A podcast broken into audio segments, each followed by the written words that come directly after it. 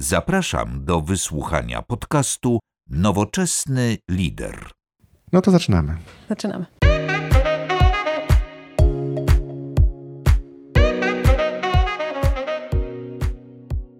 Cześć, witam Was w kolejnym podcaście Nowoczesny Lider. Dzisiaj znowu, czy ponownie, e, moim gościem jest Basia Zych. Cześć Basiu. Dzień dobry, witam. E, z Basią nagraliśmy również podcast e, jakiś chyba z dwa albo trzy miesiące temu. Też było dużo budowania marki pracodawcy. Tak. Natomiast Basiu, byś mogła przypomnieć, co robisz, czym się zajmujesz, jakie masz plany słuchaczom, bo nie wiem, czy wszyscy słuchali ten podcast poprzedni. Mhm. Witam serdecznie. To takie bardzo ogólne sformułowanie, żebym się przedstawiła jeszcze o planach i w krótkich e, trzech słowach. Mm, ale faktycznie mm, obecnie jestem, mm, myślę, że w takim miejscu trochę na rozdrożu. E, no, powiedziałam, że szarpana e, dwoma siłami e, technologii, sztucznej inteligencji, takich tematów bardzo e, na czasie, e, a jednocześnie prowadzę agencję, która się zajmuje employee brandingiem e, na rynku polskim, ale nie tylko.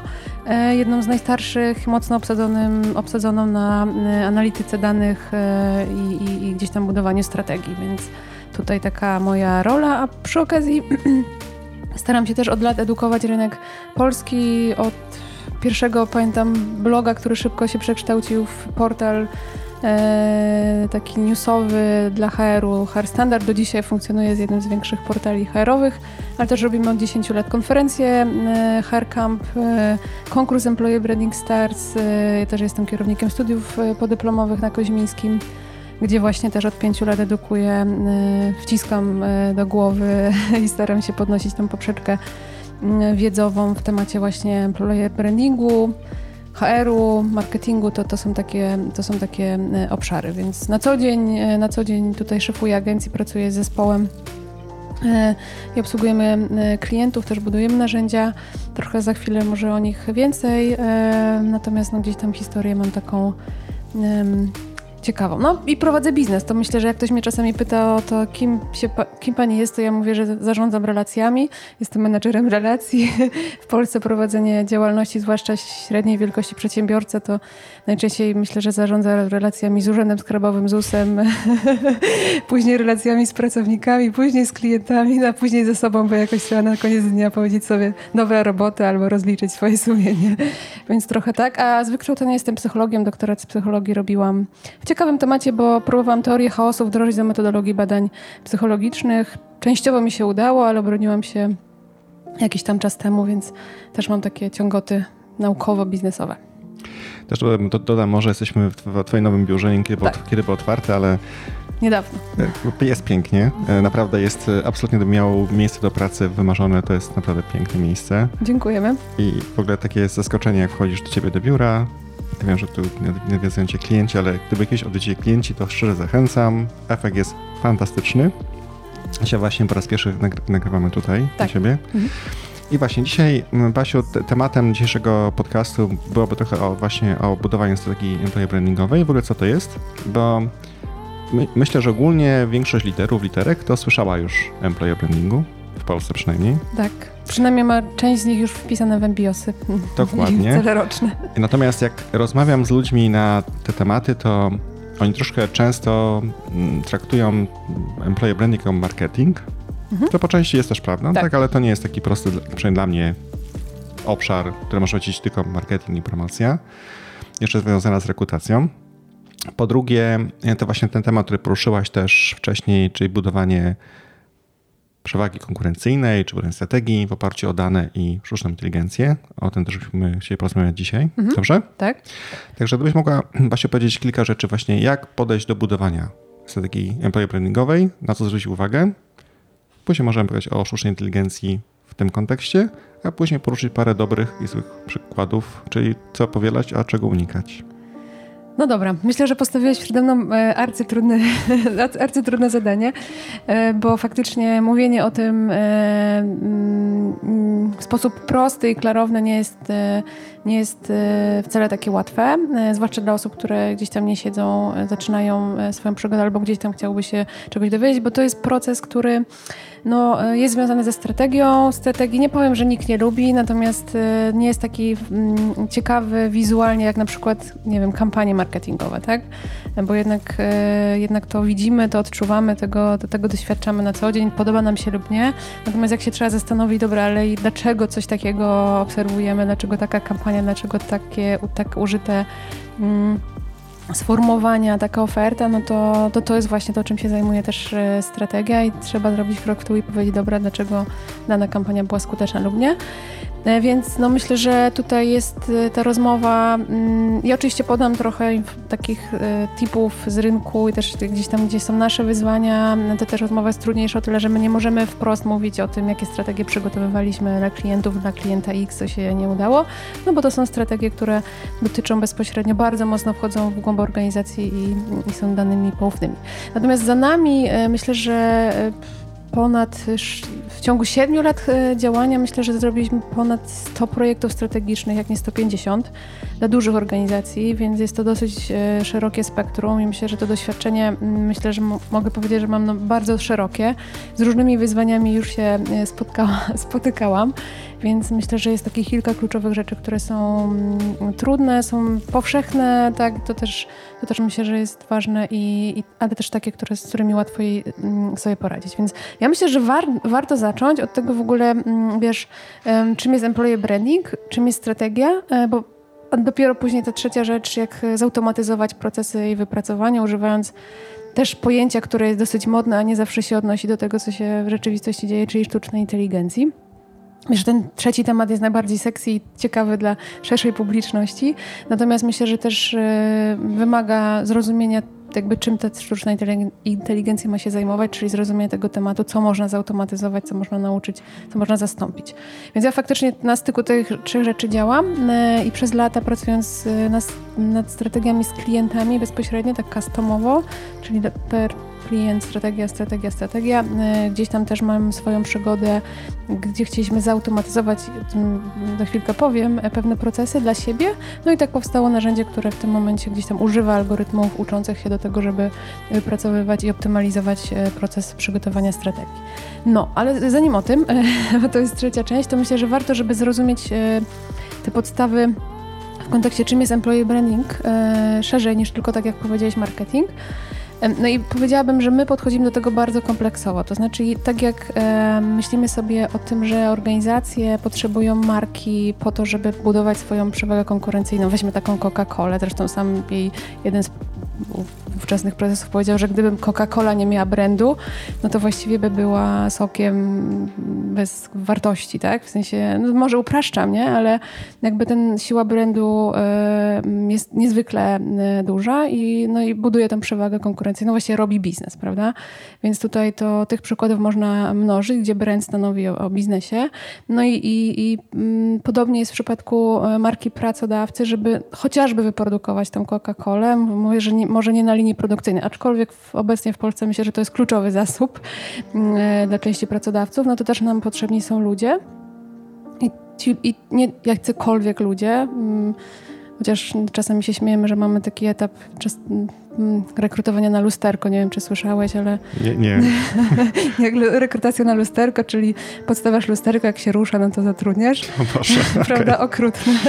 To taki żart branżowy, ale faktycznie, e, ale faktycznie jakby sytuacja na rynku pracy, jaką mamy w tym momencie, no jest e, bardzo niekorzystna dla pracodawców, to znaczy brakuje pracowników i myślę, że nie będzie nie, nie, nie, szybko będzie lepiej. Mm, natomiast y, i żeby, żeby wracając do tej Coca-Coli, żeby zbudować taki brand, przepraszam, w ogóle używam Coca-Coli, może to być każdy inny, każdy in, każda inna marka.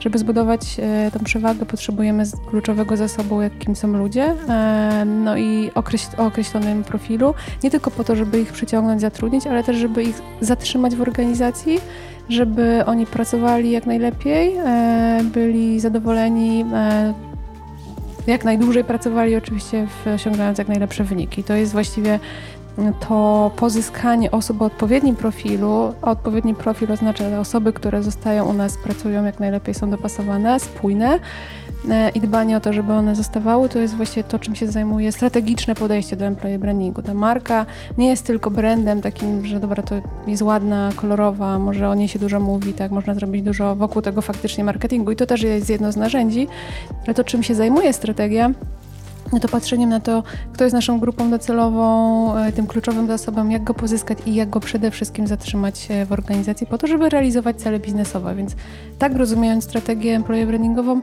no to dochodzimy do wniosku, że jest to czysty, czysta strategia właśnie biznesowa, tylko pracująca na zasobach, brzydko mówiąc, kluczowych, jakim są, jakim są ludzie, nie?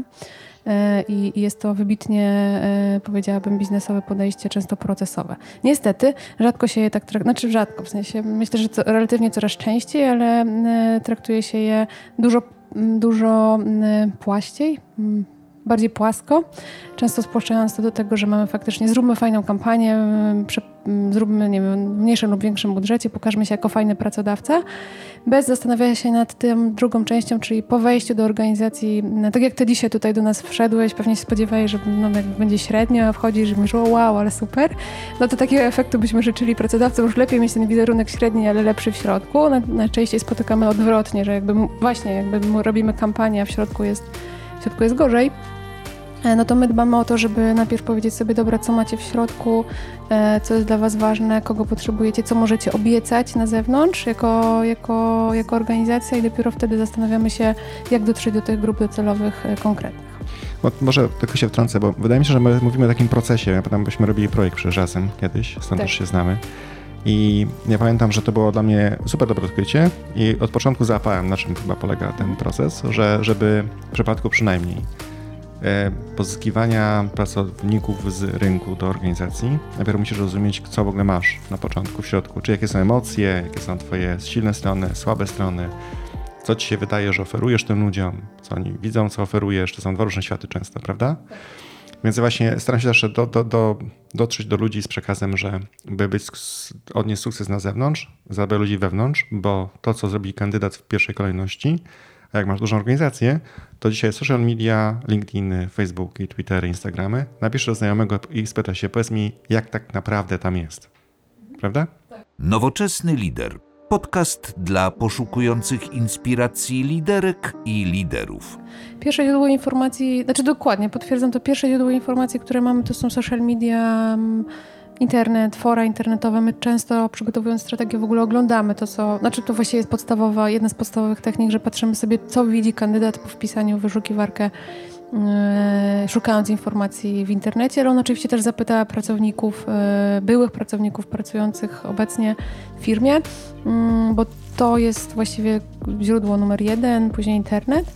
No i tak jak sam powiedziałeś, to jakby wszyscy mogą napisać wszystko w dzisiejszym świecie. Oczywiście też umówmy się, że są e, takie momenty, gdzie można o to walczyć, bo myślę, że też część pracodawców e, po prostu nie walczy o te swoje prawa, a jednak prawo reguluje do pewnego stopnia to, co możemy napisać w internecie i co nam co nam wolno. Eee, I to jest chyba rzeczywistość, której nie unikniemy, wiesz. To jakby myślę, że czasami się słyszę, że się kłócimy tam, dobra, to tam na, nie chcemy tych social mediów, albo udajemy, że ich nie ma. Jako mówię teraz jako pracodawca, nie? W sensie takim, że ich nie ma, a, a tego się nie da uniknąć. To jakby tutaj trzeba walczyć o tą transparentność, o to, żeby ten stosunek pracowników, którzy chcą coś napisać, albo byłych pracowników, którzy chcą coś napisać, był e, adekwatny do tych nawet, którzy narzekają, tak? Jakby jeszcze patrząc na to, że w Polsce mamy raczej więcej hejterów w strukturze populacji, że tak powiem, aktywnych, e, piszących, to myślę, że tego się nie uniknie. Ale tutaj poruszyłeś, bo to, o tym możemy dużo rozmawiać, myślę. Jeszcze podam przykład może, no. dobrze? Bo ja pamiętam, że myśmy też robili jakiś projekt rekrutacyjny tak. na ponad 200 osób. Mhm. Pamiętam, że była taki, taka sytuacja, w której e, w IT, no to wiesz, jak to jest, jaki jest rynek tak. i przyszedł pan, że z jakiejś jednej firmy przed nas jeden człowiek, który został, tak powiem, był najbardziej odważny i dostał pracę w miarę szybko. I on powiedział swoim znajomym, jak jest. I że było akurat fajnie, to ściągnął kolejnych 15. Znaczy, bardzo było mi przykro, bo mój kolega w innym centrum zarządzał. Mhm. Natomiast nagle z nienacka zniknęło 15 osób w ciągu tam miesiąca, tak naprawdę, nie? Okay. Tylko dlatego, że ten przekaz zewnętrzny i wewnętrzny był spójny. Nie? Tak. I dlatego on powiedział, nie, słuchajcie, to nie ma ściemy, jest fajnie. Tak. No, ta spójność, znaczy to w ogóle super przykład, bo masz właściwie jedna osoba ściągać 15 e, już nie mówiąc o optymalizacji kosztów jakby rekrutacji takiej osoby w IT. Mm, natomiast siła polega na tym i myślę, że to jest bardzo ważne. Dlatego my tak jakby podchodzimy strategicznie, dlatego o tym mówimy e, do tego procesu wypracowywania tej strategii, że faktycznie sprawdzamy wiele rzeczy e, też wewnętrznie, nie? I teraz jak się zastanowimy, co buduje markę wewnętrznie, no to to nie jest tylko komunikacja tego, co mamy. Oczywiście to jest niezwykle ważne, ale też przede wszystkim, co my mamy e, wewnątrz i to w zakresie nie wiem, środowiska pracy e, czyli nie wiem, biura chociażby, ergonomii, jakby systemu, wiesz, przychodzenia, czy możesz przychodzić w trybie zmianowym, czy jakimś otwartym i tak dalej, ale też przede wszystkim relacji, czyli budowanie atmosfery. Na to wpływa szereg różnych rzeczy, takich jak komunikacja e, z przełożonym, ale też z pracownikami. No, jakby bardzo dużo taka, takich postaw. Później masz dopiero treść pracy, czyli to, co wykonujesz, czy ono jest dopasowane do tego, co, co, co chcesz robić, co dany kandydat e, czy pracownik ma zdolności, jakby jak, czy się może rozwijać, czy ma możliwości rozwoju, czy ten jego rozwój jest widoczny dla organizacji. Później masz poczucie, mamy taką właśnie piramidę e, trochę mm, no, autorską i później mamy dopiero poczucie sensu, które tak naprawdę jest tworzone przez bardzo dobry leadership i jakby procesy, które są z tym związane. Nie? I jakby tych rzeczy, i to jest tylko patrząc z punktu widzenia pracownika, czy tam od, od, od środka, ale jak sobie patrzysz z drugiej strony, nawet od, od taką ścieżkę zrobisz, ktoś wchodzi do organizacji, e, nawet jeśli jeszcze nie wchodzi, to jest w procesie rekrutacyjnym, selekcyjnym już ma doświadczenia pierwsze z, z daną organizacją, później wchodzi, jest pierwszy dzień w pracy, drugi, trzeci, następnie ma jakieś zadanie, jest tego rozliczany Później powiedzmy, że jest, rozwija się, wychodzi z organizacji. Jest tutaj szereg procesów. Jak sobie pomyślimy o strukturach większych, powiedzmy, gdzie te procesy już pod, są potrzebne do tego, żeby zarządzać, dajmy na to tysiąc pracowników, no to jest szereg procesów, które po prostu trzeba dotknąć, trzeba zauważyć, trzeba zobaczyć, jak one działają e, i czy są, i czy są sprawne. Nie? My mm, z jednej strony pracujemy na danych ilościowych, i sprawdzamy pewne obszary i wskaźniki. Tego nawet bardzo dużo sprawdzamy, ale też z drugiej strony e, rozmawiamy po prostu z grupami, na grupach fokusowych z pracownikami, słuchamy tego, co oni mówią, co jest ważne, jak do nich docierają informacje. No i kluczowe się okazuje to, żeby budować, e, mm, żeby budować żeby w ogóle budować strategię, to, to, tutaj masz fenomenalną rację, żeby zacząć od środka i to na pewno, ale też zacząć, ja zawsze jest, jestem przeciwnikiem tego, żeby zacząć, wiesz, budować nagle być idealną organizacją, nie? W sensie, żeby mieć wszystko. Myślę, że każda organizacja ma swoje DNA, ma swoje wartości, jest w jakiś sposób zarządzana. To nawet widać chociażby po strukturach właścicielskich, z jakiego są, wiesz, e, kraju, tak? Inaczej się zarządza, no to trochę stereotypowo mówię, tak? No, ale, ale tak jednak, jest, no masz rację. Jedna, jedna kultura jest tutaj ważna, inaczej się pracuje w startupie, inaczej się pracuje w korporacji, to chociażby już wyznacza e, jakby sposób pracy, sposób zarządzania, e, ale też ale też e, oprócz tych wartości mamy też zróżnicowaną ofertę. Pewnych rzeczy nie możemy ze względu nawet, nie wiem, ze względu na model biznesowy chociażby zaoferować, czy właśnie styl, styl zarządzania, więc jakby ta, to, to, to sposób zorganizowania, ta nasza oferta wewnętrzna jako pracodawcy jest naprawdę różnorodna, nie? My mm, gdzieś tam po latach wypracowaliśmy sobie na przykład pracę z archetypami e, i badamy gdzieś tam DNA organizacji każdej. E, i patrzymy sobie na to, czego też potrzebują pracownicy i czy to jest spójne, nie? I czy to faktycznie jest później wysyłane na świat, po to, żeby przyciągnąć nie tych wszystkich ludzi, którzy się nadają, wiesz, pod kątem skilli, umiejętności, tylko takich, którzy pasują do nas na przykład wartościami.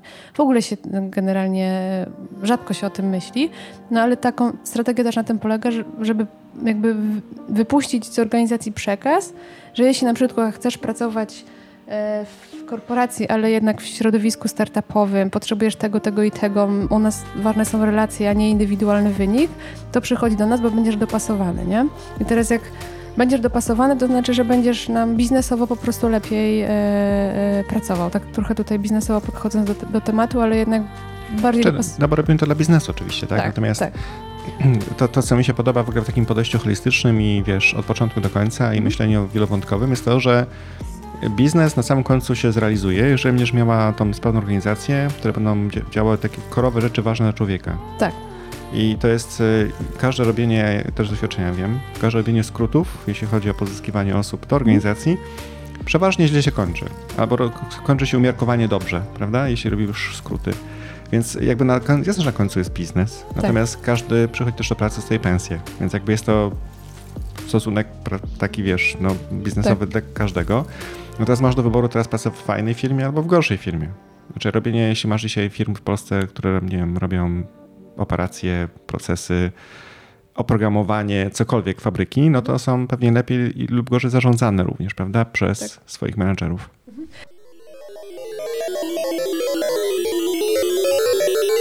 Słuchasz podcastu Nowoczesny Lider. E, to na pewno, jakby jakość zarządzania potrafi być różna, e, ale to, co też chciałam powiedzieć, to, że organizacje wbrew pozorom, nawet jak się o nich myśli, nie wiem, korporacje na przykład, tak, to one są zróżnicowane pod kątem tego, nawet zakładając, że są, jakość tych procesów jest podobna, na podobnym poziomie, dajmy na to przed serwisy, tak, e, chociaż nie wiem, czy to się mogę wypowiadać przy tobie o tym, ale, mm, ale myślę sobie, że my walczymy o to, żeby każdy, mm, żeby grupa docelowa, którą sobie robimy, czyli kandydat, który jest na zewnątrz, żeby do nas przychodził, był do nas maksymalnie dopasowany pod kątem oferty, e, y, atmosfery, mm, procesów, żeby dostał to, czego potrzebuje, bo wiesz, nie wszyscy potrzebują dużej strukturalizacji, nie wszyscy są ludzie, którzy potrzebują mieć mega, bo to są różnice indywidualne, potrzebują mieć po prostu jasną, sztywną strukturę, a są tacy, którzy w takiej po prostu nie wytrzymają.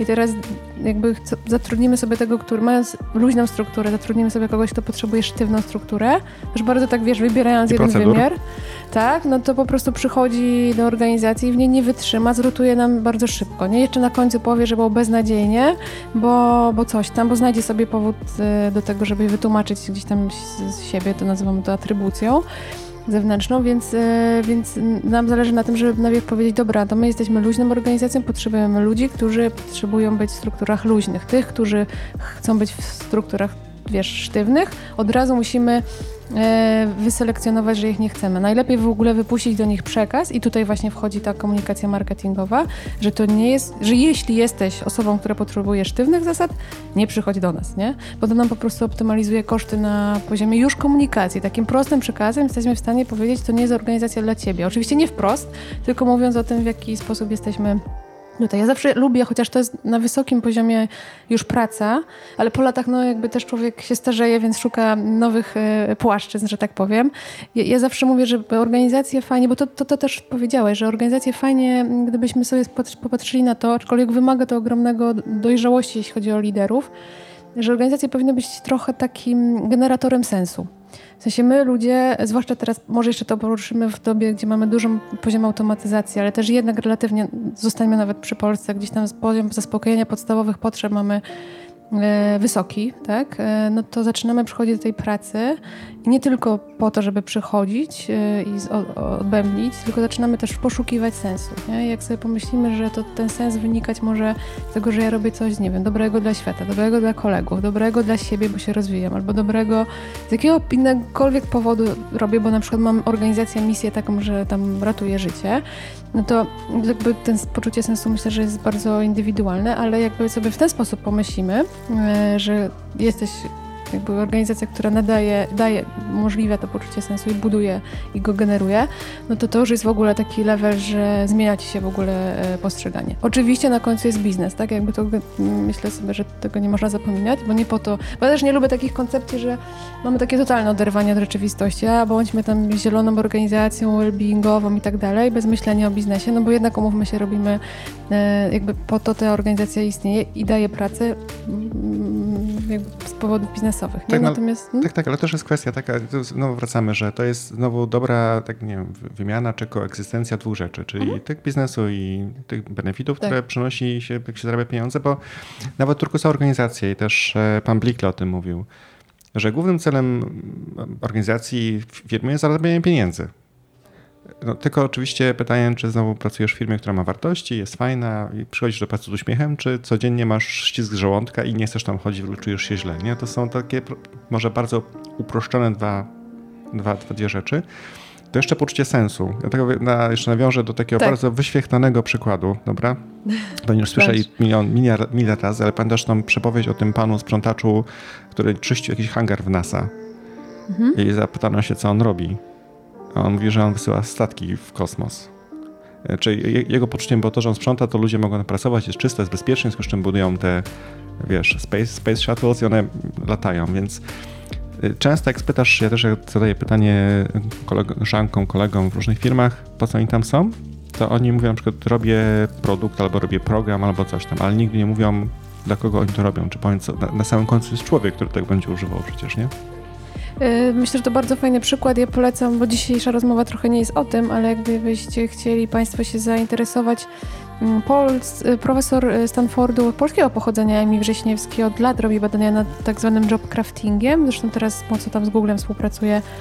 Była w Polsce rok temu i, i właśnie nad poczuciem sensowności. Bardzo podobny przykład zaczęła od tego, że pielęgniarki w domu dla mm, ciężko chorych w śpiączkach E, niektóre pielęgniarki po prostu robiły taki zabieg, że słuchaj, przestawiał obrazy codziennie w tych pokojach, nie? I on jakby, a niektóre tego nie robiły. Te, które robiły, zapytane po to, wydawałoby się, że to jest bez sensu. W sensie, wiesz, no jakby przecież ci ludzie nic nie widzą, nic nie słyszą i w ogóle bez sensu, no to jakby mm, powiedział, że to jakby właśnie z tego powodu, że nadają, że przecież on mogą się za chwilę obudzić albo i tak odczuwają, nawet jeśli faktycznie nie było jakiejś tam reakcji fizjologicznych. I od tego się w ogóle zaczęło, od badań nad właśnie, e, od badań nad, nad takimi prostymi fizycznymi pracami. Dlatego ja, jak e, mój zespół na przykład ustawia strategię dla klienta i często nie bywam na warsztatach, więc muszę zrozumieć e, tego, tego, pracownika, żeby gdzieś tam też poczuć, dlaczego on pracuje, to zawsze zadaję pytanie, niezależnie czy to jest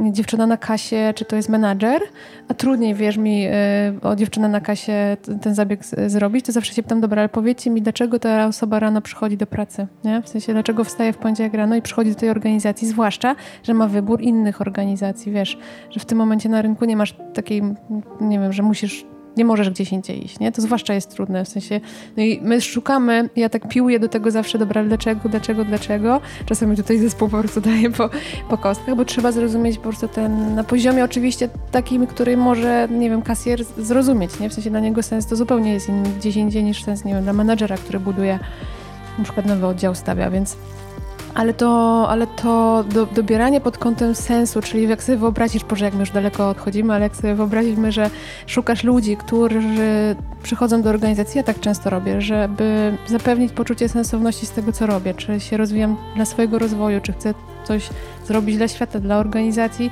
no i to jest naj, naprawdę najbardziej, na, najfajniejsze, bo to daje takie poczucie, wiesz, trwa, trwałej relacji i zaangażowania, nie? Że robisz to, bo chcesz ty, może wewnętrzną motywację, widzisz sensowność tego. Nie wyobrażam sobie w ogóle inaczej pracować, więc może dlatego o to walczę, nie? E, czy jeszcze też powiem Ci, że no niektórzy odczuwają większą, mniejszą, większą lub mniejszą presję społeczną e, tego, co i gdzie robią. Mhm. Nie wszyscy, bo tak. nie, niektórzy mają, wiesz, jest dla nich ok, cokolwiek będą robili. Tak. A teraz, jeżeli spytasz się tej pani na kasie, co ona robi, ona powie, że no, bo tam no, pracuję na kasie, bo muszę zrobić kasę, albo powie, wiesz co, ja sprawiam to, że tam dzieciaki, mama przychodzi i mają rano śniadanie pyszne podane. No bo to jest część tego procesu, że tak. wybrała bułki i to zapłaciła. Dokładnie. No też poczucie takiej dumy chyba tego człowieka, nawet to jest rzeczy, które są, wydawało się banalnie proste, ale bardzo potrzebne, no bo niejako bez tej pani ty bułek śniadania mleka nie będzie rano. No. Więc też mi się wydaje, że ta presja społeczna dla tych osób jest mniejsza, bo one mogą wytłumaczyć bardziej nie wiem, w piękniejszy sposób, po co chodzą poza pieniędzmi do tej roboty. Myślisz, tak czy nie? Nie, bo teraz się zastanawiam, ja często od, od jakiegoś czasu się interesuję w ogóle szczęściem w e, życiu. E, a ponieważ ja mam taki mózg, że on musi od razu wymiarować sobie, robić różne modele, więc jakby to zainteresowanie od razu się przeradza w jakieś takie tematy, że sobie tworzę jakiś model i tam albo zbieram dane, to często wyjeżdżając w ogóle e, prywatnie, nie? To zadaję ludziom, zresztą nagrywam to często, więc może jakiś dokument kiedyś powstanie. E, oto japońskie słowo i sformułowanie ikigai, e, które jest odpowiednikiem jakby dlaczego w ogóle żyjesz, dlaczego wstajesz z łóżka i zadaję to pytanie przechodniom. I to, jak oni odpowiadają różnie, słuchaj, to zaskakujące. W sensie tyle co ludzi na to proste pytanie, czy proste, relatywnie proste, e, wydaje się, że proste, to co człowiek to jest in, inna odpowiedź, nie? I to jest w ogóle super i to też myślę, że w pracy też na tym polega, nie? Że po prostu dajemy możliwości przyciągamy ludzi, którzy mm, są tutaj po coś w tej organizacji nie? i widzą coś więcej niż tylko dobra, to włączę komputer, e, obsłużę klienta, odpalę proces i go. I na tym nam zależy, przynajmniej w naszym podejściu. Nie zmienia to faktu, że musimy w jakiś sposób tą strategię przygotować. O dzisiaj o tym mieliśmy rozmawiać, więc już ściągam siebie z tych odległych. Ja bardzo lubię w ogóle o szczęściu i sensie rozmawiać i myślę, że też jest moja taka mantra życiowa, żeby tym, gdzieś tam nad tym pracować, więc też staram się to do biznesu przekładać jak mogę. Natomiast jeśli chodzi o strategię, to, no to ten proces strategiczny myślę, że jest trudny e, i z kilku powodów. W sensie wypracowanie strategii i employee branding, no to jak już trochę tutaj mm, wspomnieliśmy, ten, to, to dotyka mm, zarówno tych rzeczy, które robimy na zewnątrz, e, komunikując się z danymi kandydatami. Tutaj mamy cały szereg rzeczy typu narzędzia marketingowe od społecznościowych narzędzi przez y, offline'owe, nie wiem, tak jak chociażby targi pracy też wspomnieliśmy, stronę kariery, ale też komunikację prasową, która wychodzi na przykład jak mamy markę konsumencką czy markę B2B, to jakby wszystko buduje gdzieś tam na zewnątrz nasz brand. Mamy znajomych, mamy portale y, z opiniami, jakby dużo rzeczy, y, dużo rzeczy na to wpływa. Później mamy procesy, które są związane z selekcją, doborem, e, znaczy z, narzędziami selekcji e, i, i, wpuszczaniem tego, kto pasuje do nas, kto nie pasuje, bo to wbrew pozorom też e, podczas tych spotkań buduje się wizerunek. Sam powiedziałeś o tym, że ktoś przeszedł przez proces mówi super, ściągnę, ściągnę kolegów. To jest super przykład na to, że można tym procesem też zbudować opinię.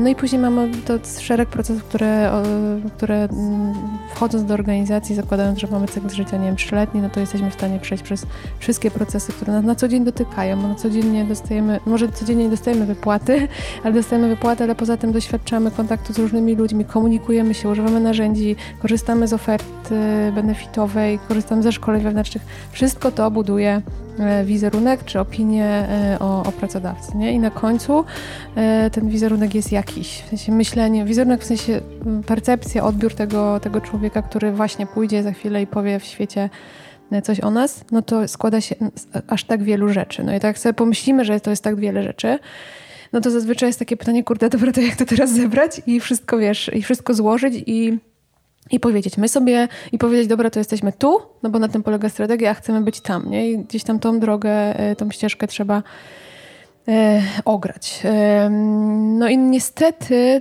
Mm, nawet nie powiedziałabym w polskiej rzeczywistości, bo ostatnio też sporo jeżdżę po różnych y, krajach i myślę, że Polska wcale nie jest najgorszym y, rynkiem, jeśli chodzi o rozwój employee brandingu. No na pewno nie jest tak jak, nie jest, znaczy jest jeszcze przed y, na przykład krajami anglosaskimi, ale, ale na pewno nie mamy się czym wstydzić, wręcz nawet ostatnio gdzieś tam było takie pytanie, wow, to takie w ogóle rzeczy robicie w Polsce, wiesz, super, nie? U nas po prostu to jakby naturalnie wymusił rynek pracy i zainteresowanie tym obszarem.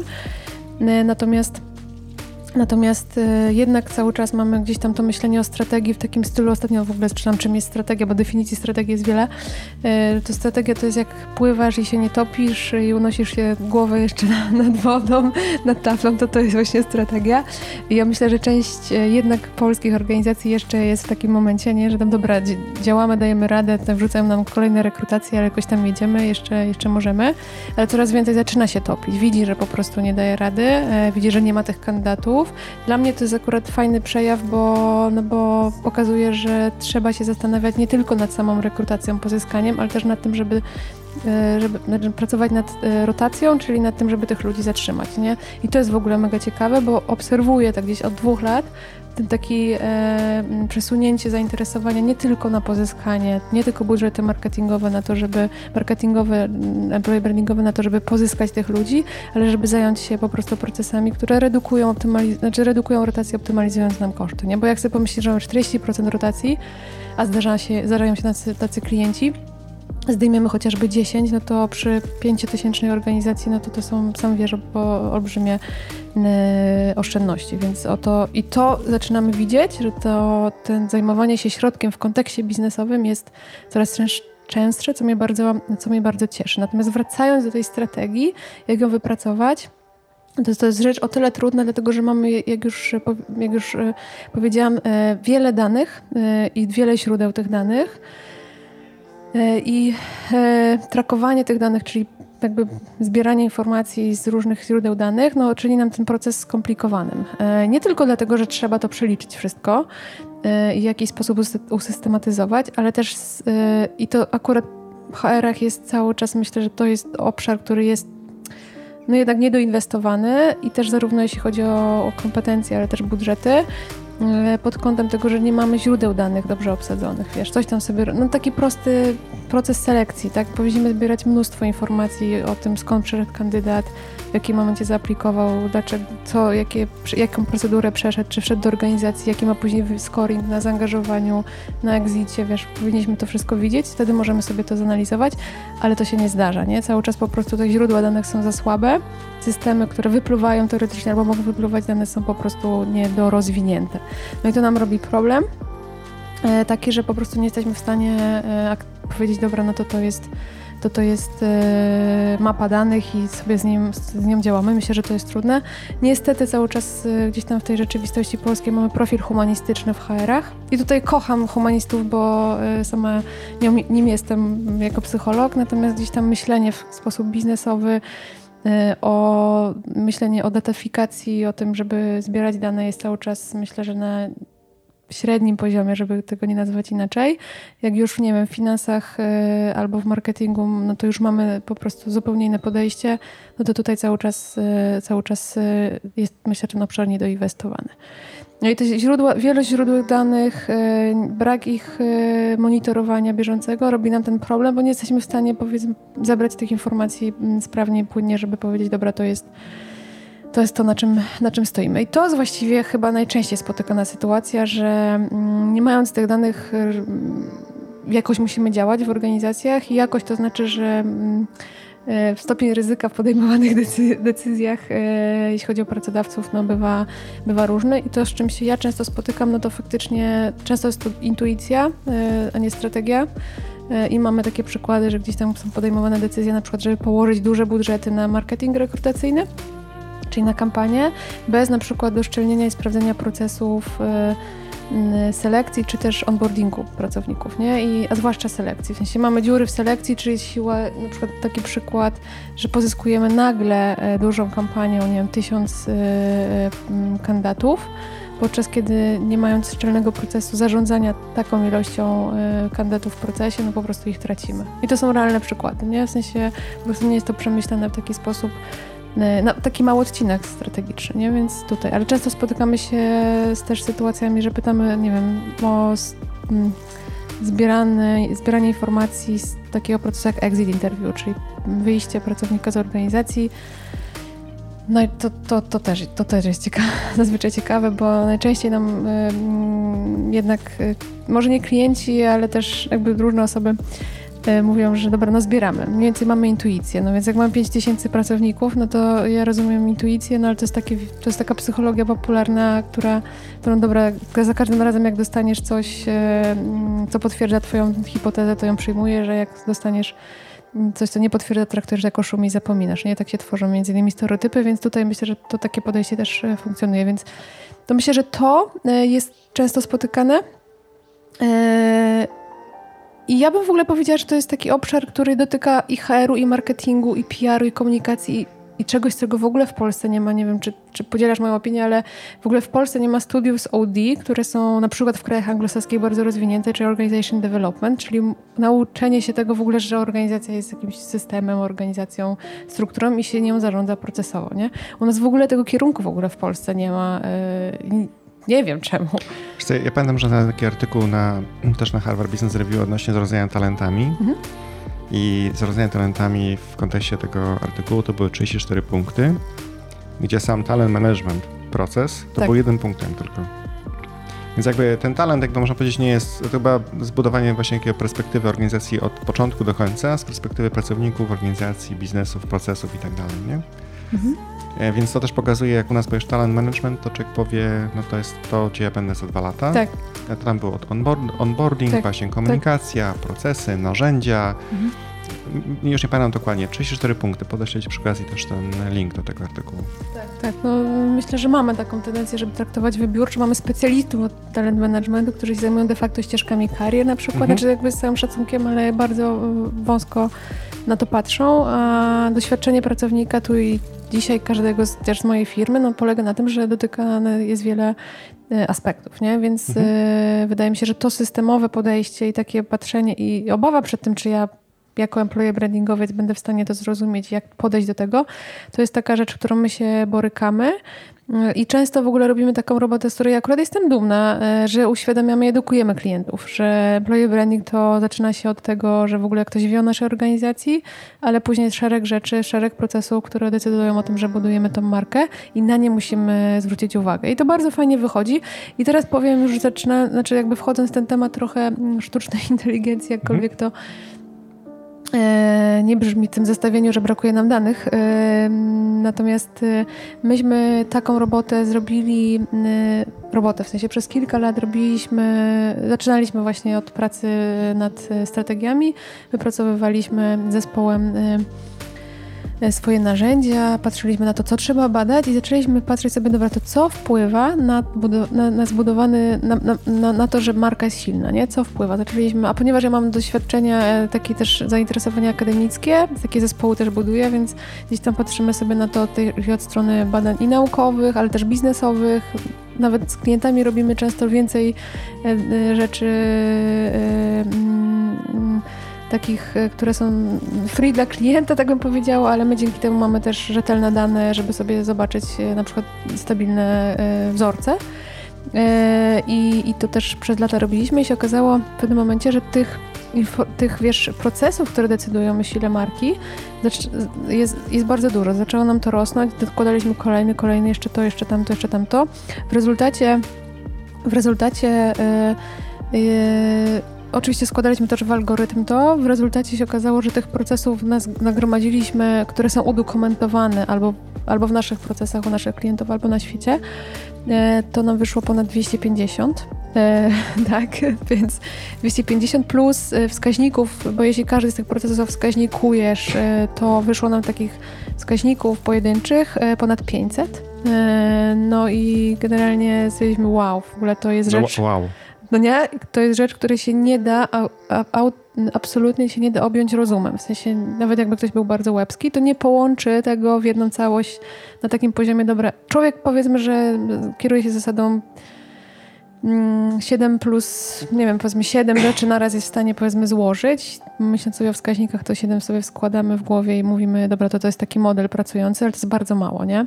Jak wyodrębniliśmy tego 500, a myśmy w ogóle to zrobili po to, żeby słuchaj, e, to, to też jest ciekawa historia, po to, żeby e, zredukować czas wykształcenia kompetencji w zespole, jeśli chodzi o strategiczne podejście, bo to jest niezwykle trudna umiejętność, żeby patrzeć na organizację w taki sposób. No i generalnie kształcenie konsultanta i przygotowanie go do tego, żeby wszedł do organizacji i był w stanie powiedzieć, co, o co chodzi, jakie dane zbierać, jaka byłaby strategia potencjalna, no zajmowało 12 miesięcy średnio. No, trochę dużo, e, jak na przygotowanie takiej osoby. E, więc stwierdziliśmy, że musimy to zautomatyzować, no i dzięki temu powstało właśnie, zaczęliśmy się przygotowywać do tego procesu. Najpierw pracowaliśmy na jakichś takich Excelach, makrach, żeby sobie ułatwić pracę. Okazało się, że to pracuje, no więc zaczęliśmy pracować nad algorytmem, który nam zastąpi trochę taką pierwszą część pracy mm, konsultanta, nie? No i się okazało, że wypracowaliśmy taki model, właśnie te 500 wskaźników, procesy, to jest wszystko, jakby wszystko trzeba było poważyć. A podasz przykład jakichś tych wskaźników albo procesów, które macie? O Jezu, strasznie dużo. Dobrze, to są kilka. Wiesz co, my pytamy, tak jak e, E, te 500 wskaźników e, zrobiliśmy sobie, e, ułożyliśmy mm, i takie też mamy podejście w taką ścieżkę 8 touchpointów, czyli punktów styczności z marką. I jak sobie popatrzysz na to, jak jesteś klientem, który, nie wiem, kupuje no nie wiem, iPhone'a to są może za, za, ten, ale powiedzmy kupujesz, no mamy tutaj, nie wiem, słuchawki, e, tak? I generalnie jeśli jesteś zainteresowany akurat tym produktem, tą kategorią zakupową, no to musisz e, o jakichś markach się dowiedzieć, później coś ci w tych słuchawkach się podoba, e, może to być kolor, może być miękkość, nie wiem, jakby cena, ale później, e, później jak sobie patrzysz, to e, masz e, w tym cyklu zakupowym podejmujesz racjonalne decyzje, bo na przykład coś jest droższe, tańsze, będzie miało większą żywotność, kupujesz, później jakby używasz tego e, w różny sposób, w zależności od produktu, polecasz lub nie. I ta ścieżka zakupowa dla nas była mm, stricte przekładalna na ścieżkę kontaktu kandydata, później pracownika z marką i zrobiliśmy sobie po prostu z tego taki talent journey, nazywamy. No i też patrzymy sobie, że najpierw kandydat się dowiaduje w jakiś sposób, dociera do niego informacja o marce, coś w niej, coś w nim rezonuje, lubi, nie lubi z bardzo emocjonalnych powodów, bo ten układ limbiczny, który kieruje tą oceną jest dużo szybszy. Później dopiero ewentualnie rozważa oferty i to podejmuje decyzje racjonalne, aplikuje, jest w procesie aplikacji, wchodzi do organizacji, tutaj się zaczyna ścieżka pracownika i tam mamy też rozpisane cztery punkty, które prowadzą w rezultacie do tego, że poleca lub nie. nie? I tak sobie to rozpracowaliśmy, te 500 wskaźników przełożyliśmy na e, te 8 punktów, tam mamy 38 obszarów jeszcze takich schodząc niżej, które dotyczą na przykład właśnie leadershipu, ale też oferty benefitowej, komunikacji wewnętrznej, onboardingu, systemów y, efektywnościowych, bo one są powiązane z tym, czy ja faktycznie widzę sensowność mojej pracy na poziomie wkładu do organizacji. Jakby szereg procesów, które o tym y, decydują i to przy... I oczywiście to samo ze ścieżką tego kandydata. I to przełożyliśmy na takie proste stwierdzenia procesowe. Czy w organizacji jest taki taki proces? Czy jaka jest średnia długość czasu y, onboardingu na przykład? Albo czy w procesie onboardingu mamy y, takie i takie y, rzeczy. Albo czy w procesie selekcji macie informacje, albo wiem, czy w procesie selekcji kandydat może ma jakikolwiek kontakt z, z rekruterem, tak? Fizyczny. No już teraz pomijam, że mamy tą modę, na, znaczy modę, trend y, botowy, ale czy ma jakikolwiek ludzki kontakt? Czy mamy, to często też spotykana rzeczywistość, że mm, mm, organizacje nie pozwalają pracownikom się wypowiadać w social mediach otwarcie. No więc ta, a ta z drugiej strony polityka otwartej komunikacji wpływa pozytywnie na budowanie wizerunku przez kandydata, nie? Więc to takie pytania też zadajemy. Czy jest to otwarta polityka, na czym polega, czy mogą pracownicy się otwarcie wypowiadać, czy na przykład musi to każdorazowo być akceptowane przez dział PR, więc my podeszliśmy do tego tak metodologicznie, ale procesowo, czyli odpytujemy e, w rezultacie o procesy, które e, z naszego doświadczenia mm, i na podstawie tam jakby wielu też e, badań decydują o tym, czy, czy brand ma szansę, ale też czy jest budowany w taki sposób, który prowadzi go do, do gwiazdy. Mamy swoją typologię na tej podstawie, odpytując y, o procesy, mm, y, typologię taką czterech y, typów. Między innymi mamy, to jest przecięcie dwóch osi tego, jak oferta jest angażująca, jak procesy są angażujące versus jak docieramy z informacją o tym na rynku zewnętrznym lub wewnętrznym i mamy hipsterów, Mamy gwiazdy, mamy no-name i celebrytów, więc każdego pracodawcy jesteśmy w stanie sklasyfikować bardzo szybko e, i przypisać mu strategię do odpowiedniego typu, nad czym powinien działać. I co fantastyczne, myśmy robiąc ten algorytm, w ogóle się nie zastanawiali nad tym, że my będziemy coś z tym więcej robić. Nam było potrzebne narzędzie wewnętrzne, żeby po prostu zoptymalizować naszą pracę, nie? E, I żeby to było szybciej i sprawniej też dla naszych klientów. No, przeraziło nas na początku, jak dużo tych wskaźników jest, wiesz, bo to też jest takie wow, kurde, faktycznie, nie? Jakby faktycznie my musimy w procesie badawczym, strategicznym aż tyle rzeczy dotknąć. Co oznacza, że później trzeba tą egzekucję na tych procesach zrobić. No ale zrobiliśmy to narzędzie i okazało się, że po roku ono jest trafne tak na takim poziomie, że daje podobne wyniki, co, co sam proces robiony ręcznie, znaczy robiony po prostu przez konsultanta. Sprawdzało się, dawało e, trafny wynik również dla klientów, no i stwierdziliśmy, że kurde, Faktycznie fajnie by było zrobić z tego e, coś więcej niż tylko narzędzie wewnętrzne, tym bardziej, że mieliśmy też takie zapytania, że ktoś tam chce na przykład się w tydzień nauczyć, e, jak robić strategię employee branding. To, to, to, to też był taki wyraźny kierunek, że jednak są potrzebne te skille, ale je się nie da w tydzień nauczyć.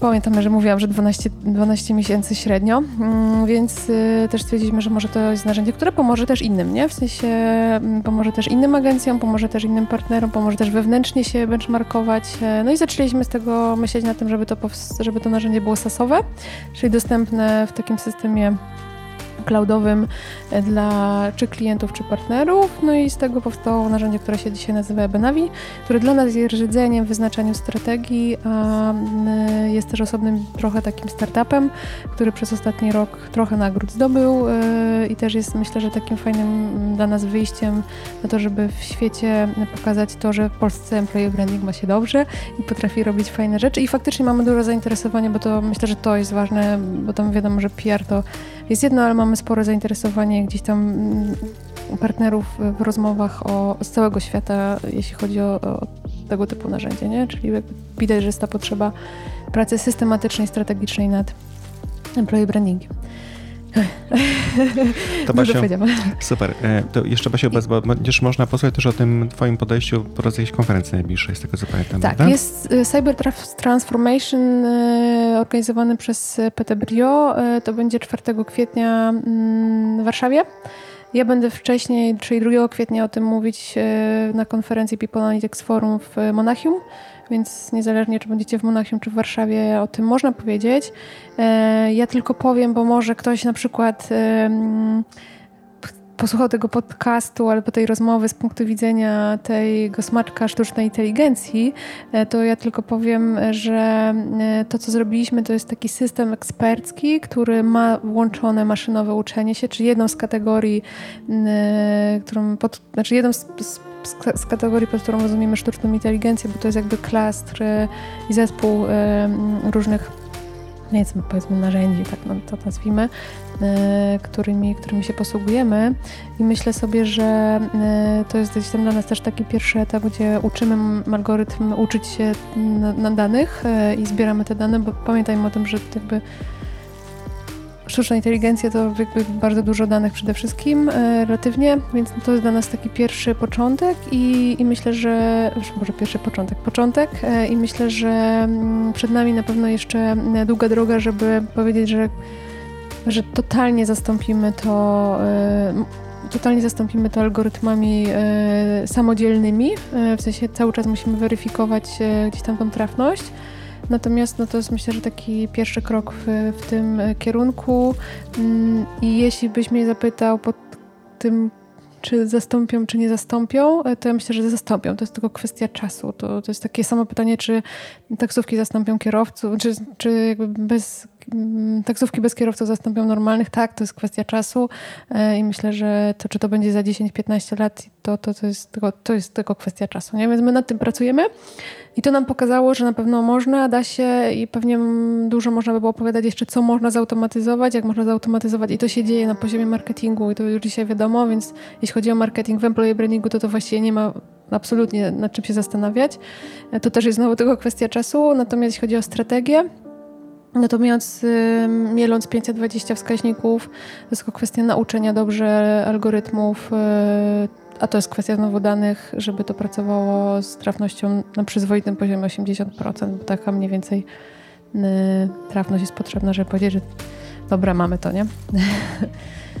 Super, Basiu. Bardzo dziękuję za rozmowę. My podlinkujemy oczywiście na blogu, jak mi podeślesz informacje o systemie, tak. o, o, wystąpieniu, materiały, które po prostu nam udostępnisz. Nie?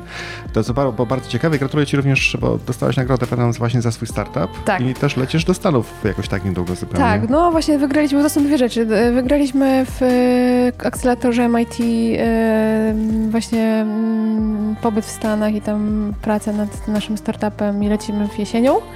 E, a ostatnio też e, to bardzo sobie cenię, bo też zostałam gdzieś tam wyróżniona doceniona w kobiecym konkursie Sukces pisany szminką, gdzie pokazuje jak się kobiety w technologiach, więc cieszę, cieszę się, że ten żeński pierwiastek e, w tych technologiach wspieram. Dziękuję serdecznie zespołowi również. Dzięki. I do usłyszenia, mam nadzieję, po raz kolejny. Dzięki bardzo. Obserwujcie nas i do usłyszenia. Trzymaj się, pa. Hej.